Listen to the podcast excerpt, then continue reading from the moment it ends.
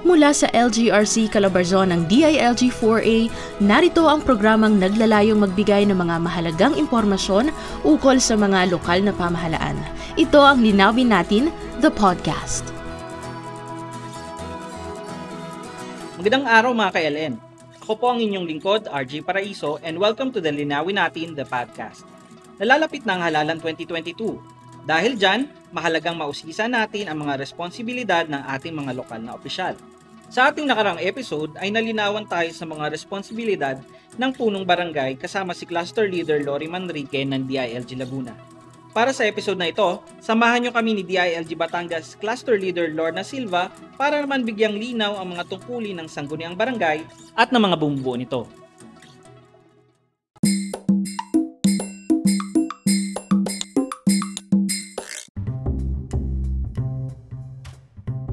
So, simulan natin uh, si H. Lorna ang uh, ating katanungan kung ano ba ang pinakaangkop na tawag sa kanila. Sila ba ay dapat tawagin na barangay kagawad o barangay councilor o tanod? Oo nga. Kasi talagang iba-ibang tawag. Ano, ano ba talaga yung angkop na tawag para sa kanila? So bago ko sagutin yan, ay tayo mag-review muna ng konti, RJ. Ano, nung, hmm. ano ba naging history nitong ating barangay? Balikan natin nung panahon na ba, wala pa ang mga Kastila. Ang tawag natin sa mga namumuno sa barangay, barangay na rin tawag noon, ay ang tawag natin mga datu. May mga datu tayo nung una. Nung dumating itong mga Kastila, um, tinawag nila itong kabesa di barangay.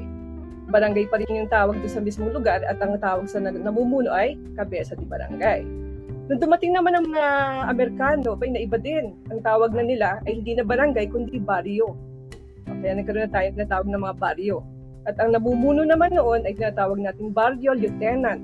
Kaya sabi ng aking nanay, dati rin may mga tinatawag silang lieutenant del barrio. Pero nung panahon ng Amerikano pa na uso yun, baryo lieutenant. Noong 1931, uh, hindi lamang uh, baryo lieutenant ang namuno sa barangay. Sinamahan na siya ng apat na councilmen. So yung palang 1931, may mga councilmen na rin kasama ang ating mga baryo lieutenant.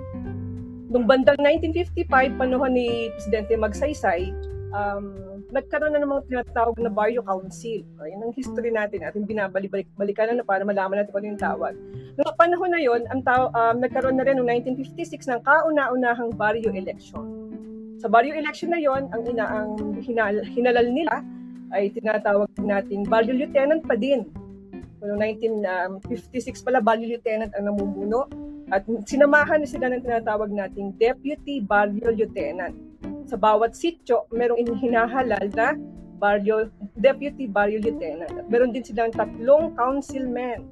Noong 1956, meron ng uh, councilmen, tatlo lang. Yung isa in charge sa livelihood, yung isang councilman, in charge sa health, ang isa naman sa education. So makikita natin ano, dati dato naging kabesa di barangay, naging ah. barrio lieutenant. Barrio barrio lieutenant. Mm-hmm. Na narinig sa aking nanay na hindi, lieutenant del barrio ang tawag doon. Ah, ganun ka po. So noong 19 ano 1956, pero noong 1963 nagkaroon tayo ng tinatawag na amended barrio charter law um, naging ano na, wala na yung mga barrio lieutenant. Noong 1963, naging barrio captain. O, di ba, RJ? Barrio ah. captain. Yung kanyang mga kasaphan ay bar- barrio councilman. Kaya yun ang history niya. So, nagkaroon na tayo ng mga barrio captain and barrio councilman. Subalit noong 1974, ano, medyo pinanganak na ako niyan. Ewan ko lang ikaw, RJ. 1974, dalawang ko niyan. Noong uh, 1974, yung barrio councilman at barrio captain ay naging barangay captain. Di ba nabibig natin ngayon, hanggang ngayon, nabibig natin ang tawag ay barangay captain, barangay councilman. Noong 1974 din po, sa pamamagitan ng Presidential Decree 557, na-declare na barangay na ang gagamitin. Officially, sabi barangay na hindi na tayo gagamit ng baryo. At noong 1974 din, na-rename ang mga local councils na maging uh, sanggunian. So as early as 1974 RJ, meron na tayong mga sangguniang barangay, sangguniang panlungsod, at sangguniang pandalawigan. Pandalawigan. Pero po, ito ang um, latest na nangyari noong 1982. Noong 1982, may batas pambansa 222 kung saan formally na na-declare na ang barangay captain ay tatawagin ng punong barangay. Barangay. 1982. Punong barangay na ano, ito yung Batas Pambansa 222 ang nag, nag-provide na ang sangguniang barangay ay bubuuin ng punong barangay at anim na barangay kagawad. So, ating balikan, as early as 1982, punong barangay na ang tawag natin at barangay kagawad. Hanggang sa ngayon, the, though um, naka, naka, naipasa yung Batas Pambansa 337 ng 1983, an act enacting the Local Government Code, at ngayon nga, meron na tayong uh, 1991 Local Government Code na natili na ang tawag sa kanila ay punong barangay at barangay kagawad. Mm. Kaya sa tanong mo, ano bang ang, ang, ang angkop na tawag sa kanila? Punong barangay para sa ating kapitan at barangay kagawad. Kaya naman mapapansin natin mga ka-LN, ano po, pag naglalabas po ng mga DILG circular, mga legal opinion, pag sumusulat po yung mga DILG officers namin sa inyo, kahit po English po yung sulat, ginagamit po namin term ay punong barangay at barangay kagawad. Barangay Kagawad. Ayun. Nagbibigay kayo mula dato, naging bar- baryo lieutenant, may lieutenant baryo pa. At ngayon nga po, punong barangay at barangay kagawad ang dapat na termino natin gamitin. Ayun, maraming salamat uh, CH Lorna no sa pag-backtrack ng history ng uh, mga pangalan ng ating uh, punong barangay at barangay kagawad. Siguro siguro dahil na rin sa generation na naabutan nila no? Kaya yung iba tinatawag pa rin na kapitan uh, o kaya councilor, 'di ba? Yes. Very ano no, very uh, entertaining na meron pa lang ganong history sa Oo. Mga barang- mga research ko para sa inyo, mga KLN, ha? No? Ang inabot ko na lang din ay barangay captain at punong barangay. Pero dati pala may mga lieutenant del baryo pa sila. uh, parang asocial no, lieutenant na tawag. Yes. Ayan, uh, pumunta naman baryo. Mm, pumunta naman po tayo as CH Lorna sa Sangguniang Barangay dahil nabanggit nyo to at ito definitely yung topic natin. So, maaari nyo bang um, mabanggit sa ating mga ka-LN kung ano ang Sangguniang Barangay? Yes po, syempre, ito ang pinakamahalagang topic natin ngayong hapon. Ano nga ba ang sangguniang barangay? Ang sangguniang barangay po, ito po yung legislative body ng isang barangay.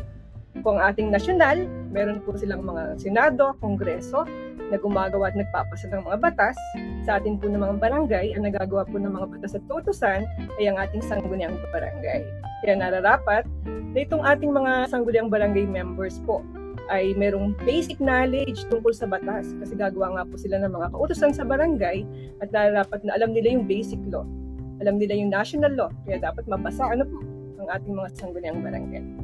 Ang bumubuo ng sangguniang barangay natin, tinanong nga kanina, natutuwa ako dun sa pinakita na um, though araw-araw nakaharap ng taga-barangay ay ang mga barangay officials pero hindi pa rin nila matukoy. Ilan nga ba talaga ang bumubuo ng sangguniang barangay, RJ? Ano?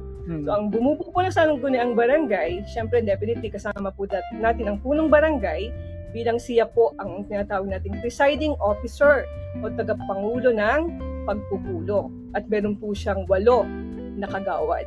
Ang walong kagawad niyan ay binubuo po ng seven regular sangguniang barangay members elected at large. So, di ba, pag nag-election tayo, merong pitong barangay kagawad na ine-elect tayo. At kasama rin po bilang miyembro ng sangguniang barangay ang ating pong SK chairperson. Kaya kung bibilangin po natin sila, punong barangay at walong barangay kagawad po. So sana, pag may tanong na sa atin kung ilan na talaga bumubuo ng sangguniang barangay, tama na po tayo mga KLN. Ano po? So, bagamat nakikita natin na sumasama sa pagpupulong ang ating barangay secretary sa pagpupulong ng session ng sangguniang barangay, hindi po sila kabilang. So, tinatawag nating sangguniang barangay pero sila po tinatawag nating mga barangay officials. Um, okay, so ul- ulitin ko lang po no uh, CH Lorna. So sa ating uh, sangguniang uh, barangay, uh, Mhm. ang uh, mga kasama doon ay ating punong barangay as pres- presiding officer, Presiding seven elected na barangay kagawad at isang Yes SK po. chairman. Tama po. Yes, tama. Ayun. Maraming salamat po uh, si H. Lorna doon. And uh, pumasok naman tayo sa mga resolution kasi ito yung uh, talagang uh, uh, madalas na naririnig kasi nandyan yung mga resolution para sa liquor ban, sa sa ano sa mga videoke kung hanggang anong oras, yan yung curfew. Ayan, so uh, maaari bang gumawa ng sariling uh, resolution si uh, Sangguniang Barangay? Okay po, magandang tanong. Sabi nga natin, sabi ko kanina ay ang sangguniang barangay, siya po yung legislative body. Ano po, pag sinabing legislation, ang iisipin natin, ang papasok sa isip natin, pagsasagawa o paggagawa ng batas. Ano po? Para po sa sangguniang barangay, meron pong dalawang legislative measures, RJ, na pwede nilang gawin. Ang tinatawag nating resolusyon at ordinansa. At meron pong pagkakaiba yung dalawa pong legislative measure na ito. Yung pong resolution ay tinatawag din po nating kapasyahan. Po, kaya nakakarinig tayo, anong kapasyahan na ika ang inilabas? So, ang resolution o kapasyahan, ang kaibahan po nito sa ating, ating pag-uusapan, ang kaibahan um, between sa resolution at ordinance. So usually ang resolution po, ito ay pansamantala lang po ang visa, temporary in nature. Ito po ang resolution ay nagpapahayag ng damdamin, uh, nagpapahayag ng damdamin ng sangguniang barangay. Kaya po ang usually nakikita natin mga resolution, resolution kumikilala, resolution nagpapasalamat, resolution na nakikiramay. So nakikita nyo, parang damdamin, pinapakita ng sangguniang barangay kung ano ang kanilang damdamin. Uh, resolution na nagpapatibay, kaya po ang ating mga sangguniang barangay nung kauupo lang po nila noong 2018, Di ba? Ang isa sa una nilang ginawang kapasyahan o resolusyon ay yung pagpapatibay po ng appointment o pagkatalaga ng ating Secretary of Treasurer.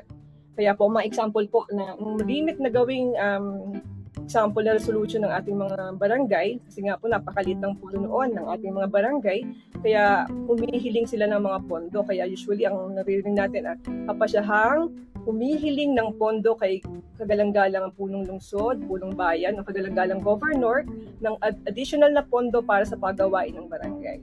So, yun po. Ang resolution po ay um, ginagawa natin para ipakita ang damdamin ng ating uh, sangguniang barangay. Halimbawa po, meron kayong isang kabarangay na nanalo sa Binibining Pilipinas. So, ginagawa ng sangguniang barangay, uh, sangguniang barangay ay gagawa ng isang resolusyon ng pagkilala uh, kay Binibining Juana de la Cruz bilang siyang nanalo bilang Binibining Pilipinas 2020. Kung makikita natin ang resolusyon ay more on po siya sa pagbibigay ng pagpapahayag ng sangguniang barangay ng kanyang mga damdamin. Yun po ang kaibahan ng solusyon at ordinansa. RJ, ang ordinansa kasi, kung magpapatupad ka na ng mga batas, ano, mga lituntunin sa barangay, dapat hindi resolution na ginagamit dyan. Dapat po ay ordinansa. Sabi nga natin, uh, ang ordinansa ay ginagawa para po dun sa mga batas, alituntunin na nais natin isang sanggulyang barangay na ipatupad sa kanyang nasasakupan. For example, kung gagawa po tayo ng um, tungkol sa batas tungkol sa curfew. Kunwari, batas tungkol sa pagkatapon or pag-segregate ng basura na kailangan po ay na hiwalay ang nabubulok sa hindi nabubulok. Kunyari po, gagawa tayo ng ordinansa tungkol sa pagpapatupad ng mga singilin, ng mga buwis. So yun po ay more on ordinansa. Ang ordinansa ay pangpamalagian po.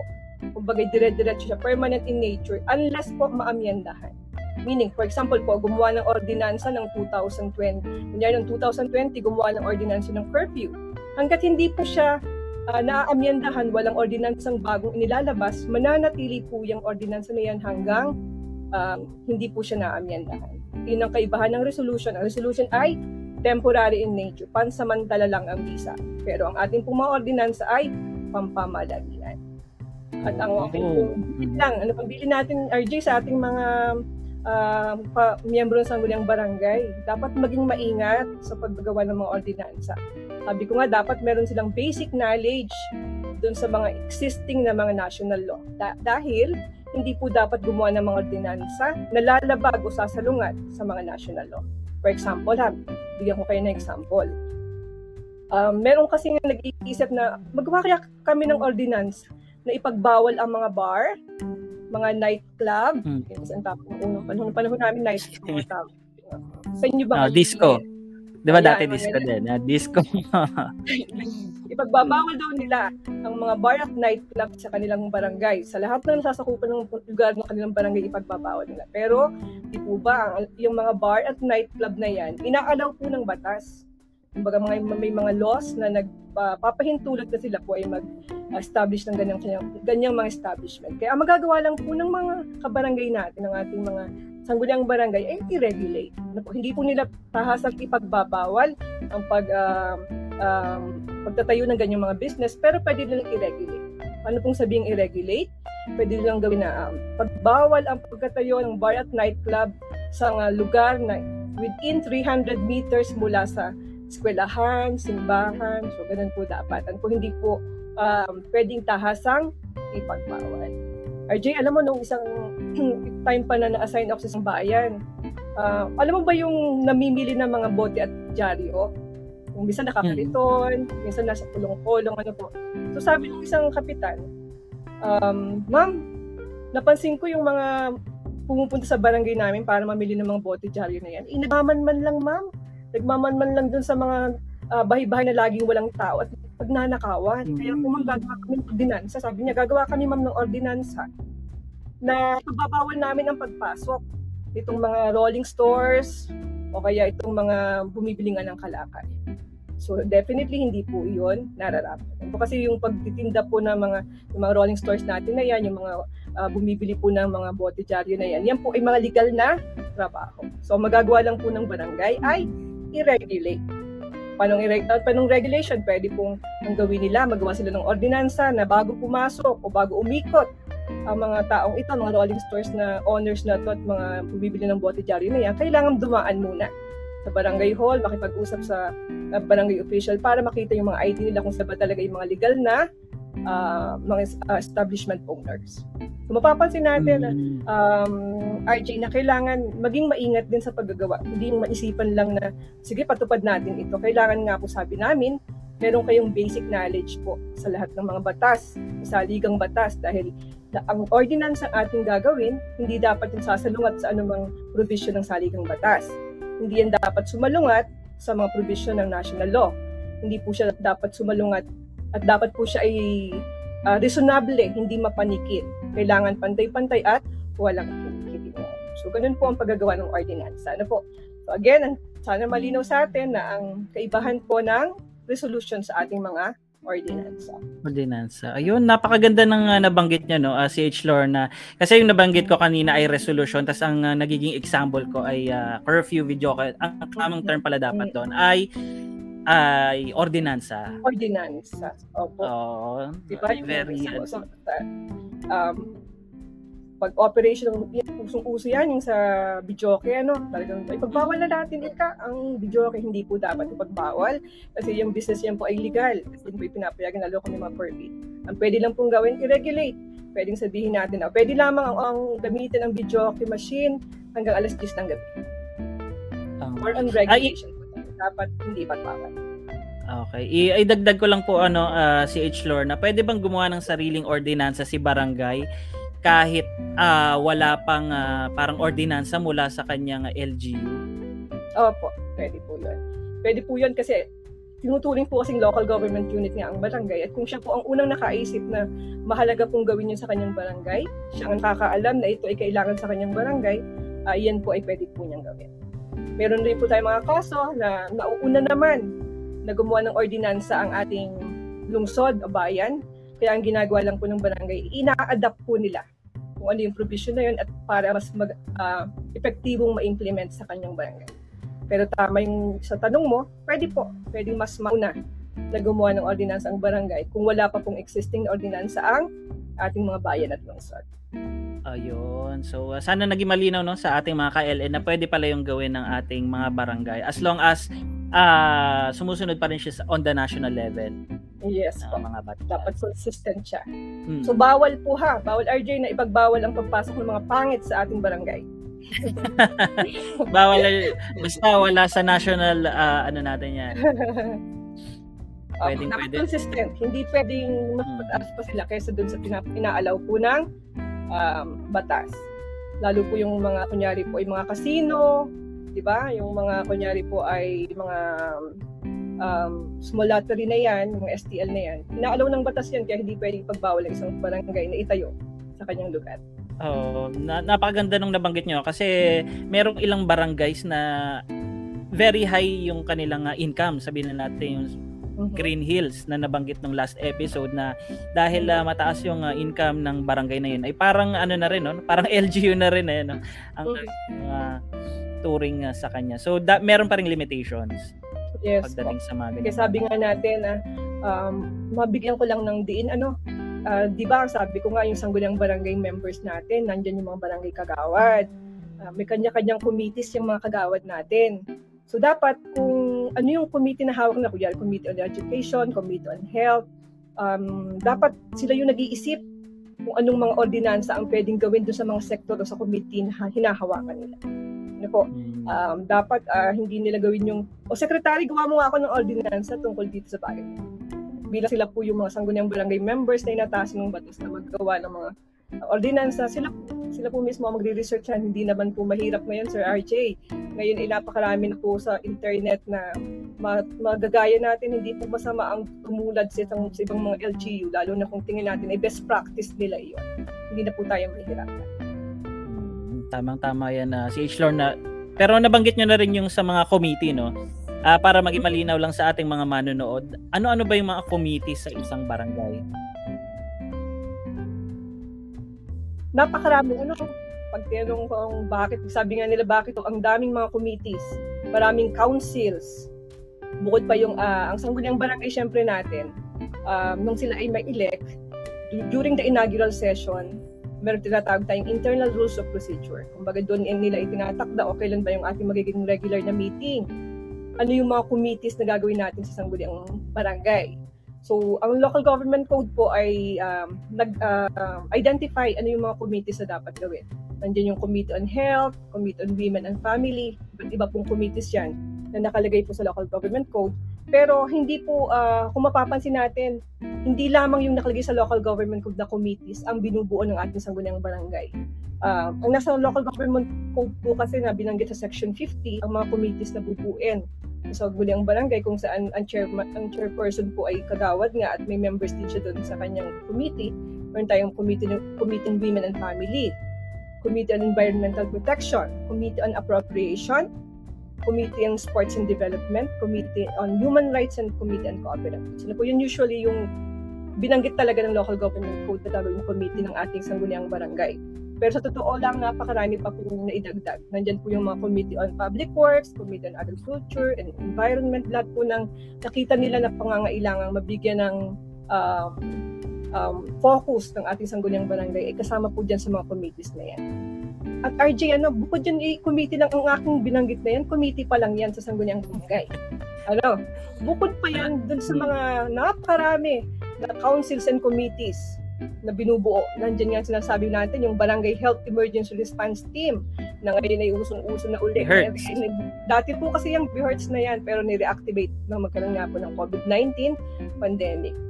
Kasama pa niyan, pinab- pinabuo pa natin sila ng Barangay Contact Tracing Team.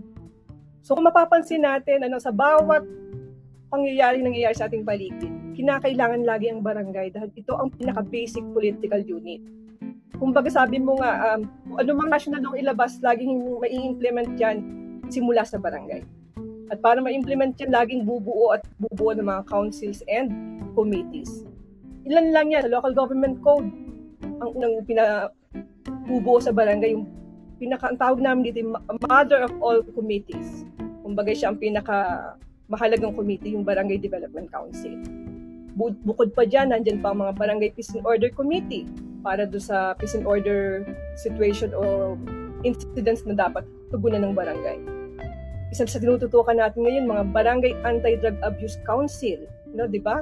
Lumalala yung um, kaso natin ng mga gumagamit ng illegal na droga. So kung mapapansin natin, kaya marami, kaya marami itong mga councils and committees na to dahil kinakailangan itong buuin para lahat ng um, inaasahang magawa ng barangay ay maisakatuparan. Sa Section 17 kasi RJ ng Local Government Code, nandun yung General Welfare Clause. Nasabi doon, kailangan ang pamahalang lokal gamitin lahat ang kanyang kapangyarihan para masiguro na yung general welfare, yung kagalingan ng lahat ng kanyang nasasakupan ay mabigyan ng pansin. Nandiyan yung promotion ng health, security, peace and order, pati yung mga livelihood, pati yung kanilang employment dapat natutugunan. Sa Section 80 naman, nandun yung delivery of basic services. Nandiyan kasama na yung implementation ng katarungang pambarangay, maintenance ng mga roads and bridges. Nandiyan na rin po yung tungkol sa health and education. So, kung mapapansin natin, napakaraming nakaatang na tungkulin ng barangay. At hindi magagawa yan kung barangay official lang. Kailangan magbuo ng mga councils at committees na tutulong para magampanan yung mga inaasahan na magawa ng isang local government unit. At meron akong um, observation, RJ.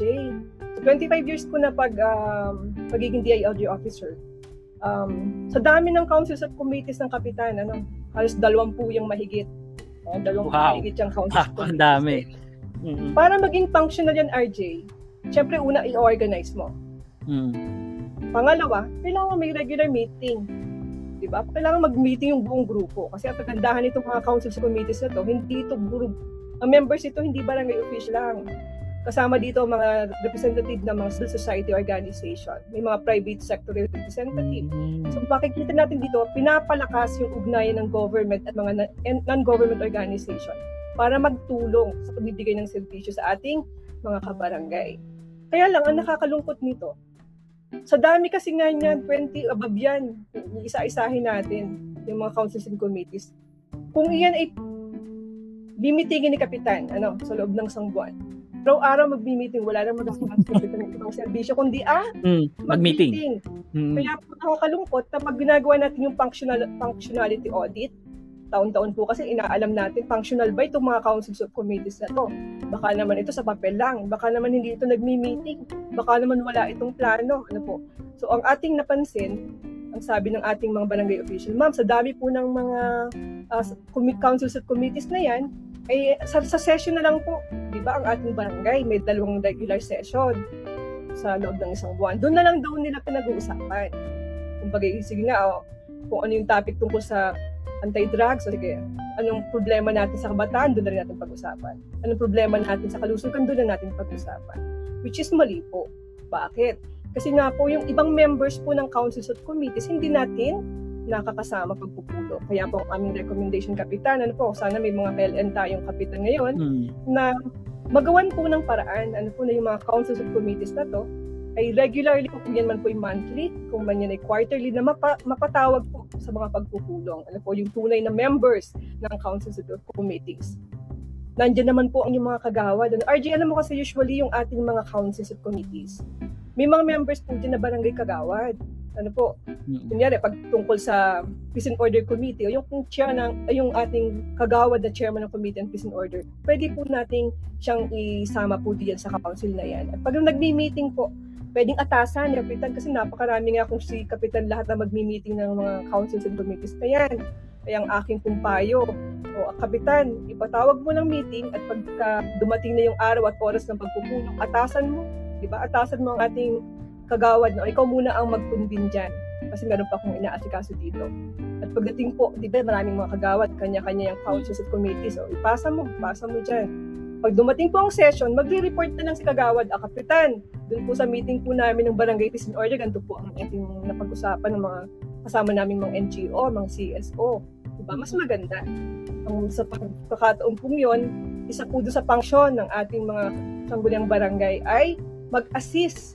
Assist po, assistihan ang ating kapitan sa pag-perform niya ng kanyang mga duties and function. At tingin ko ito ay isang paraan yung pagtulong po sa pagkukunbin po ng ating mga councils at committees na tumulong po yung mga kagawad natin sa um, pagkukunbin po noon at i-report naman ang mga napag-usapan sa atin pong mga session sa barangay. Pero, ang akin namang sasabihin, meron din po mga councils at committees na dapat hindi iniaatang ni Kapitan. Lalo na po yung tinatawag po nating Barangay Anti-Drug Abuse Council. Na po yung badak natin dapat si Kapitan ang inaasahang tumutok dyan. Yung pong ating Barangay Disaster Risk Reduction and Management Committee, pag po may mga bagyo, ano po, ikukonvene po ng BDRIMC, dapat si Kapitan. Pero yung pong iba, ng mga councils natin, pwede na iatas niya sa ating mga kagawan.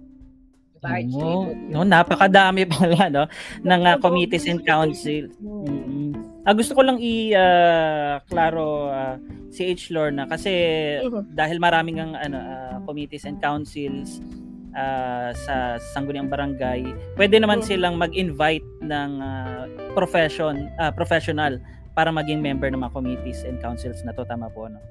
Opo, meron po. Actually, dun sa bawat councils at committees, um, pag naglabas kasi ng circular ng DALGO, magbubuo ng ganitong councils and committees, nakalagay po dun yung sino talaga yung magiging members.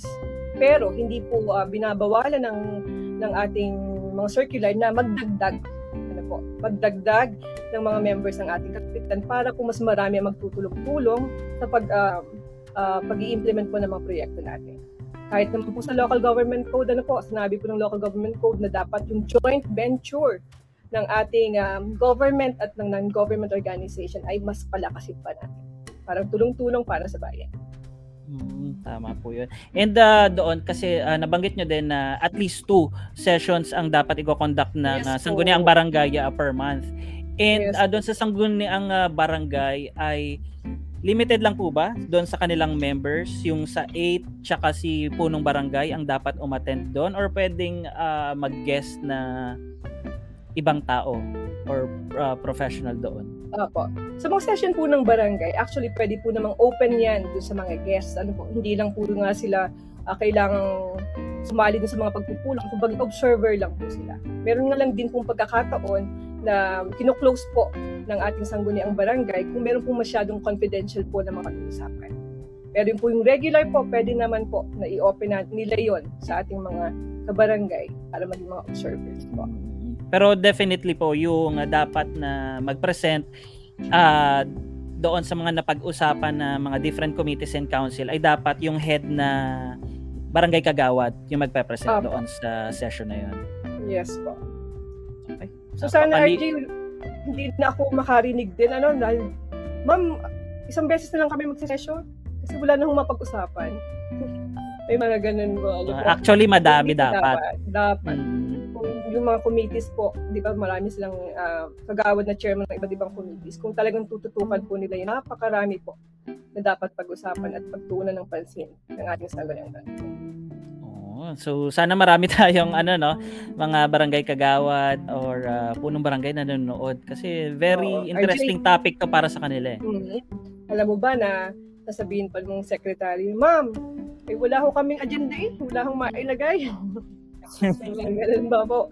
Ano po, hindi po dapat ng secretary ang pinag-iisip natin kung ano magiging agenda, ano po bilang mga kagawad at kayo po chairman ng iba't ibang committee. Kayo po ang magsasabi bago po dumating yung regular na pagpupulong sa ating secretary. O, sekretarya, um, paki- paki-agenda mo nga itong aking concern sa aking committee. Ganun po lang. Mm, No, kasi gaya na nabanggit nyo, ang sekretary ay hindi membro ng sangguniang barangay. Yes. Very interesting sa ating uh, mga ka-LN. So, uh, dumako naman tayo uh, si H. Lorna, no? Kasi dahil meron nga tayong mga ordinansa na pinapatupad sa ating barangay, ah, sakaling ah, merong mga paglabag sa mga ordinansang ito, may authority ba si barangay na manghuli ng mga lumalabag na ito? Or pwede rin ba silang mag-detain ng mga taong lumalabag nito? Okay po, bago po RJ sagutin yung tanong mo, atin munang linawin. Yung bang paglabag ng ordinansa sa barangay, ano ba yung penalty niyan? Ano po? So isa sa function ng ating sangguniang barangay ay mag-prescribe ng, ng multa sa violation ng barangay ordinance. So para po sa ating mga KLN, alam naman po natin na ang violation po ng barangay ordinance, ang pinaka pinaka ma- maximum penalty niyan ay ay, ay multa na isang libong piso. Ano po? Pero pagdating po sa uh, violation po ng ating municipal ordinances at saka po city and provincial ordinances, nandyan na po yung pong ah, may multa na, meron pa pong pagkakulong. Para po sa municipal ordinance po, ang violation po, ang maximum pong penalty ay 2,500 pesos. At ah, pagkakulong na hindi po ta, ha- hahaba ng anim na buwan. Pagdating naman po sa violation ng mga city and provincial ordinances, ang maximum penalty po is 5,000 po pesos at saka po pagkakulong na isang taon. Kaya po sa ating mga taga-sangguliang barangay po, huwag kayong gagawa ng ordinansa na ang nakalagay na penalty ay um, multa na isang libong piso at pagkakulong na isang araw. Po, kahit isang araw, bawal po yan. So for the violation of barangay ordinance, ang tanong, pwede bang manghuli ako? Pwede naman. Pwede pong manghuli um, para po magbigay ng mga violation tickets, citation tickets. Ano po? kung ang atin pong um, municipal ordinance, kunyari po yung pagkatapon po ng basura, inatasan po nila o ang mag, uh, inaatasan namin ang mga barangay tanod na manghuli sa pag sa mga nagtatapon ng basura at sila ang magbibigay uh, ng mga violation tickets. So depende po yun sa ordinansa Sir RJ kung ano po yung nakalagay doon at sino ang inuutusan na manghuli for violation of barangay or municipal and city ordinances. Ano po, yun po yung ating um, panuntunan pagdating po sa violation ng mga ordinance. Pa, maaaring itanong po, eh paano naman yung pwede bang manghuli? Ano po, manghuli uh, ng mag-detain. kriminal. Oo, mm-hmm. mag-detain. Mm-hmm. Actually po, di ba, meron tayong mga, uh, may mga cases tayo na uh, curfew, curfew ordinance. Ano po, ang ginagawa po nila, pansamantala. Pansamantala nilang dinadala muna sa barangay hall, yung pong kanilang mga lumalabag po dun sa curfew ordinance. Pero hindi po dapat yung tumagal ang detention. At po kasi po, um, baka po sila ay mahabli din ng human rights. Pero ang ginagawa po nila sa um, naging experience po ng ating mga barangay, kunyari po curfew ordinance, tapos ang nakuha na huli po ay minor, agad po na pinapatawag po yung magulang ng mga minors natin para po sunduin So, ang detention po ay hindi po para ikulong sila, kundi para pansamantala lang pigilan kasi nga po ay may curfew po na pinapatupad. Pero pag po nagkaganon, ang ginagawa nila ay tinatawag din po agad ang ating mga um, magulang para po sunduin yung mga minors po na pansamantala po na na-detain dun sa ating mga barangay hall. Tungkol naman doon sa panghihuli po ng medyo ma, ma, ma, ano na, ma, criminal cases na. Mga criminal na, oh, nakakatakot na yan, RJ, ano sabi naman ng aking tanod eh, Ma'am naman, batuta lang ang hawak namin. Hulihin nyo kami ng mga kriminal eh. Tapos ma'am, mga amin ma'am honorarium, dalawang libo lang, tapos buhay, taya buhay. ano, RJ, ang hirap naman ang inyong pinakagawa. Uh, Pero para sa paglinaw po sa ating mga kasama po. Kasi ayon sa saligang batas, um, no one shall be deprived of liberty unless may due process ng batas. Ano po, ang general law, general rule um, no one can be arrested without warrant of arrest. Ano po? Mm-hmm. Pero actually meron tayong meron tayong tatlong pagkakataon na maaaring ma- uh, manghuli tayo o umaresto ng kahit walang warrant of arrest. Yun po yung tinatawag po natin na warrantless arrest. Ano po? Um, pagtatong pagkakataong ito, hindi lang po bilang barangay official, kahit nga po yung pribadong tao ay pwedeng manghuli ng kriminal, kung, kung masasatisfy po niya yung tatlong pagkakataon na ito. Unang pagkakataon, yung tinatawag nilang in flagrante delicto, o talaga namang pang, pang, pang attorney na ang ating pinag-uusapan. Mm. Ano po? So, dito raw po sa in flagrante delicto, maaaring arestuhin ng isang tao, ng isang peace officer. Ano po? Kasi yung ating mga barangay official, as bunyang barangay members, kapitan, sila po ay considered na mga peace officer. Ano po, sila din ay tinatawag nating mga persons in authority. Po, otoridad, kumbaga yun dapat ay pinakikinggan kung ano yung inutos sa mga yan, lalo't lawful yung order na dapat po ay sinusunod natin. So, dito po sa in flagrante delicto, kung saan pinapayagan arestuin kahit walang warrant of arrest, ito po ay maaaring gawin ng isang peace officer o pribadong tao kung nakita niyang ginawa ang krimen. No? Nakita niya rin habang ginagawa ang krimen o nakita niya na aktong gagawin ng isang krimen. Yun po yung isang pagkakataon na maaari pong manghuli ang ating mga peace officer at maging ang pribadong tao.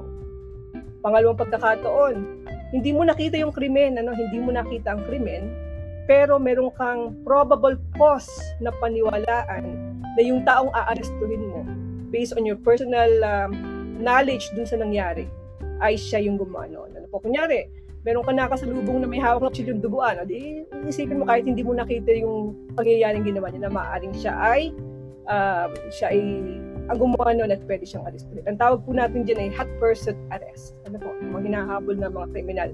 At ang pangatlong pagkakataon na maaaring manghuli ang ating mga peace officer at pribadong tao without a warrant ay yung mga paghuli ng mga takas na bilanggo. No? Naka, Hmm. Takas na sila kaya hindi na kailangan ng warrant, kailangan na silang hulihin. Pero napaka-controversial RJ no ang ating presidente Rodrigo President Rodrigo Roa Duterte, hmm. Duterte inatasan, inatasan niya ang mga kapitan na manghuli ano ng mga unvaccinated na pauli-uli.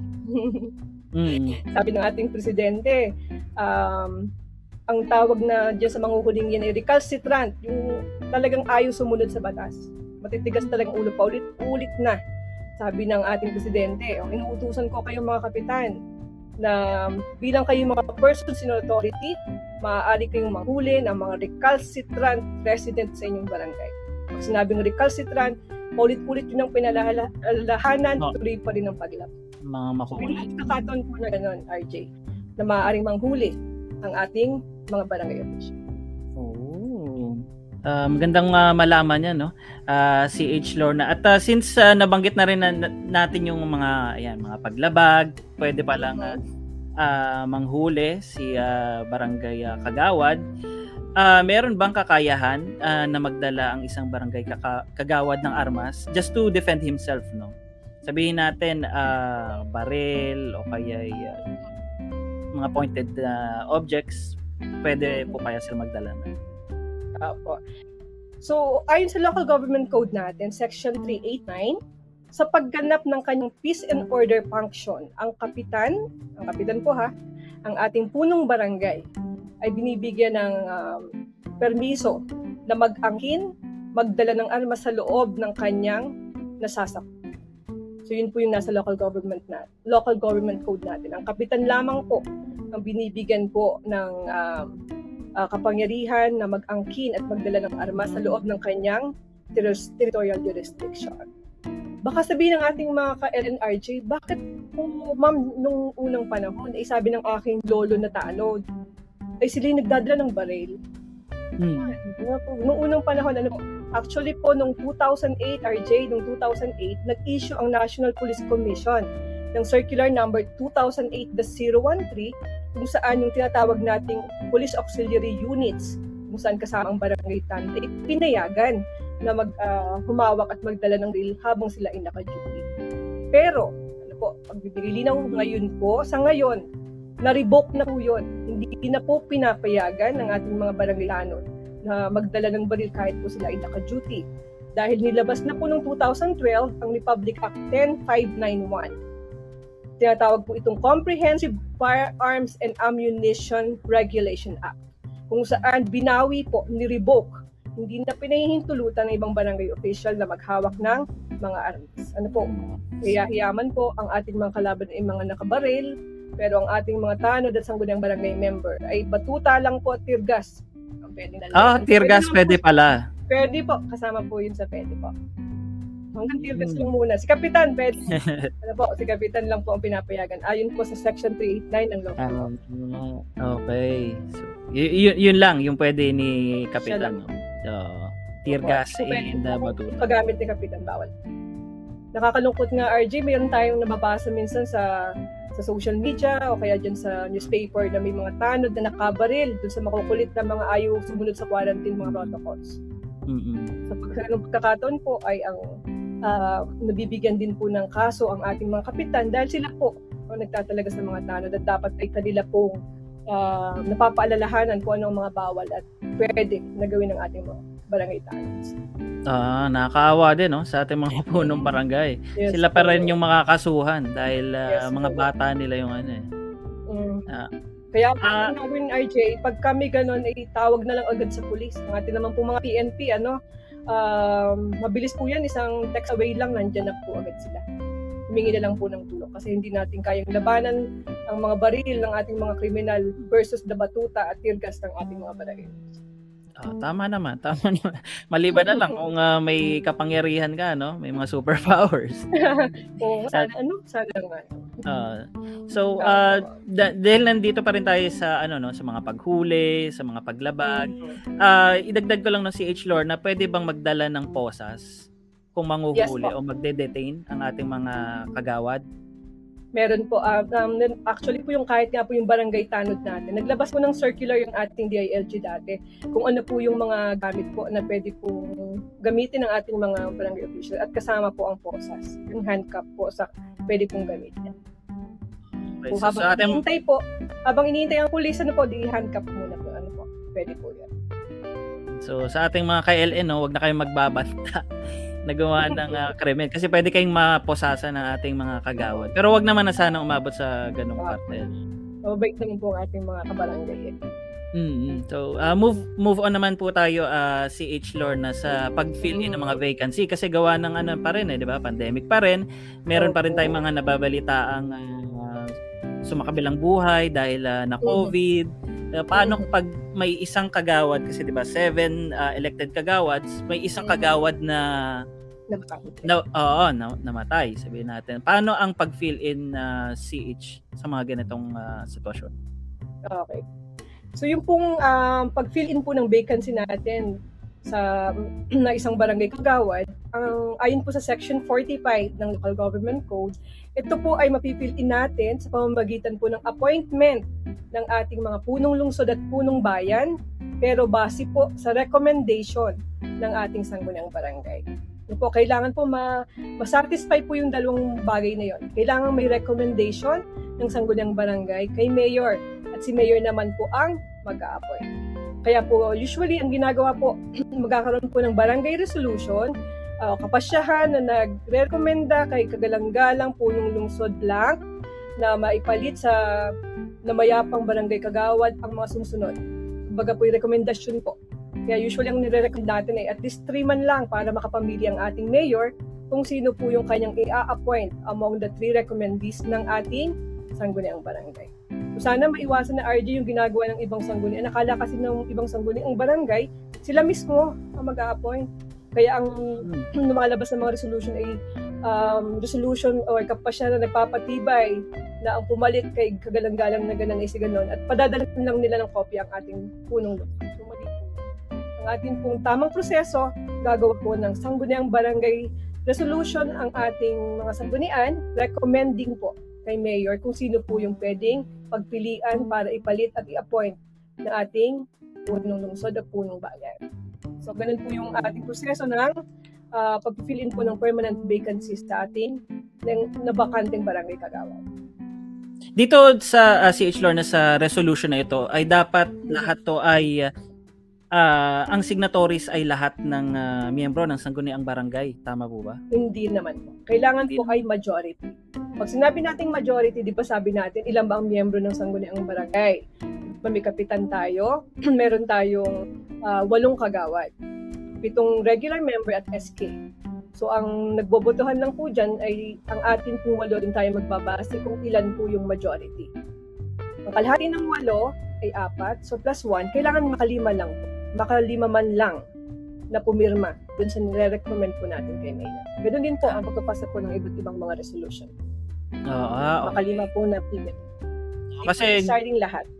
Mm, kasi hindi natin maiwasan, merong mga personal agenda. Mm. Uh, yung ibang tao na ayaw nila yung nire-recommendang ito o kaya hindi ka mag-anak, 'di ba? Minsan ka doon eh. Yeah. Ang gustong ipalit ay ka mag-anak na gawing barangay kagawad. So dapat uh, at least five yes, ng RJ, yung, barangay.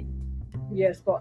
Alam mo, usually ang mga tanong diyan ng mga barangay, Ma'am, sino pong aming i-recommenda yung bang pangwalo na natalo ng huling eleksyon?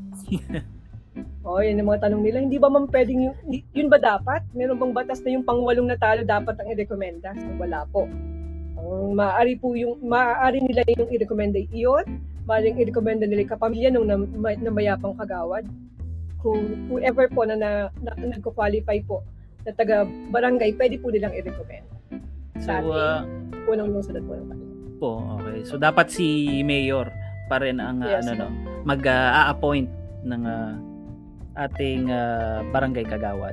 Uh, malaking pasasalamat uh, si H. Lorna at uh, sa pagbibigay linaw sa gampanin ng ating mga SBO Sangguniang Barangay. So bago tayo tuluyang uh, magtapos ng ating programa, maaari ba kayong magbigay ng mensahe para sa ating manonood, especially ngayong uh, napakainit ng kampanya? Okay, RJ. Una, syempre, shout out din muna sa mga taga Batangas, no? Uh, especially po sa aking hepe, na napakaganda at napakagaling, PD Abigail Andres. Syempre, shout out sa aking mga ka-cluster, sa cluster 1. Um, um, aking payo lang ano po dito sa ating mga barangay officials talaga namang mainit na mainit na po ang politika ngayon sa ating mga barangay at laging bili natin ay kayo po apolitical, dapat po ay hindi sumasama sa mga pangangampanya. Ano po, wag na po sanang makatanggap ng mga reklamo ang DILG na may mga barangay officials na sumasama sa pangangampanya. Bawal po yun. Ano po, manatili po tayo sa ating mga barangay. Ano po, napakarami. Sabi ko nga sa inyo, napakaraming mga councils at committees na inyong dapat asikasuhin. Napakarami po yung ang mga report na hinihingi namin, ano, pasensya naman po. Pero po itong ginagawa nating lahat ay para naman sa kabutihan ng ating mga Ingat-ingat lang po, lalo po ngayon may COVID pa rin tayo. Sana po pare-pareho tayo maging safe ang ating buong mga pamilya para po maging masaya ang ating mga paglilingkod. Salamat RJ!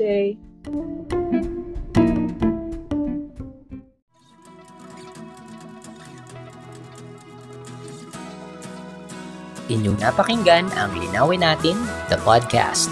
Kung may mga katanungan, suggestions at comments tungkol sa inyong napakinggan, please let us know through our social media pages on Twitter, Facebook, or Instagram at DILGR4A.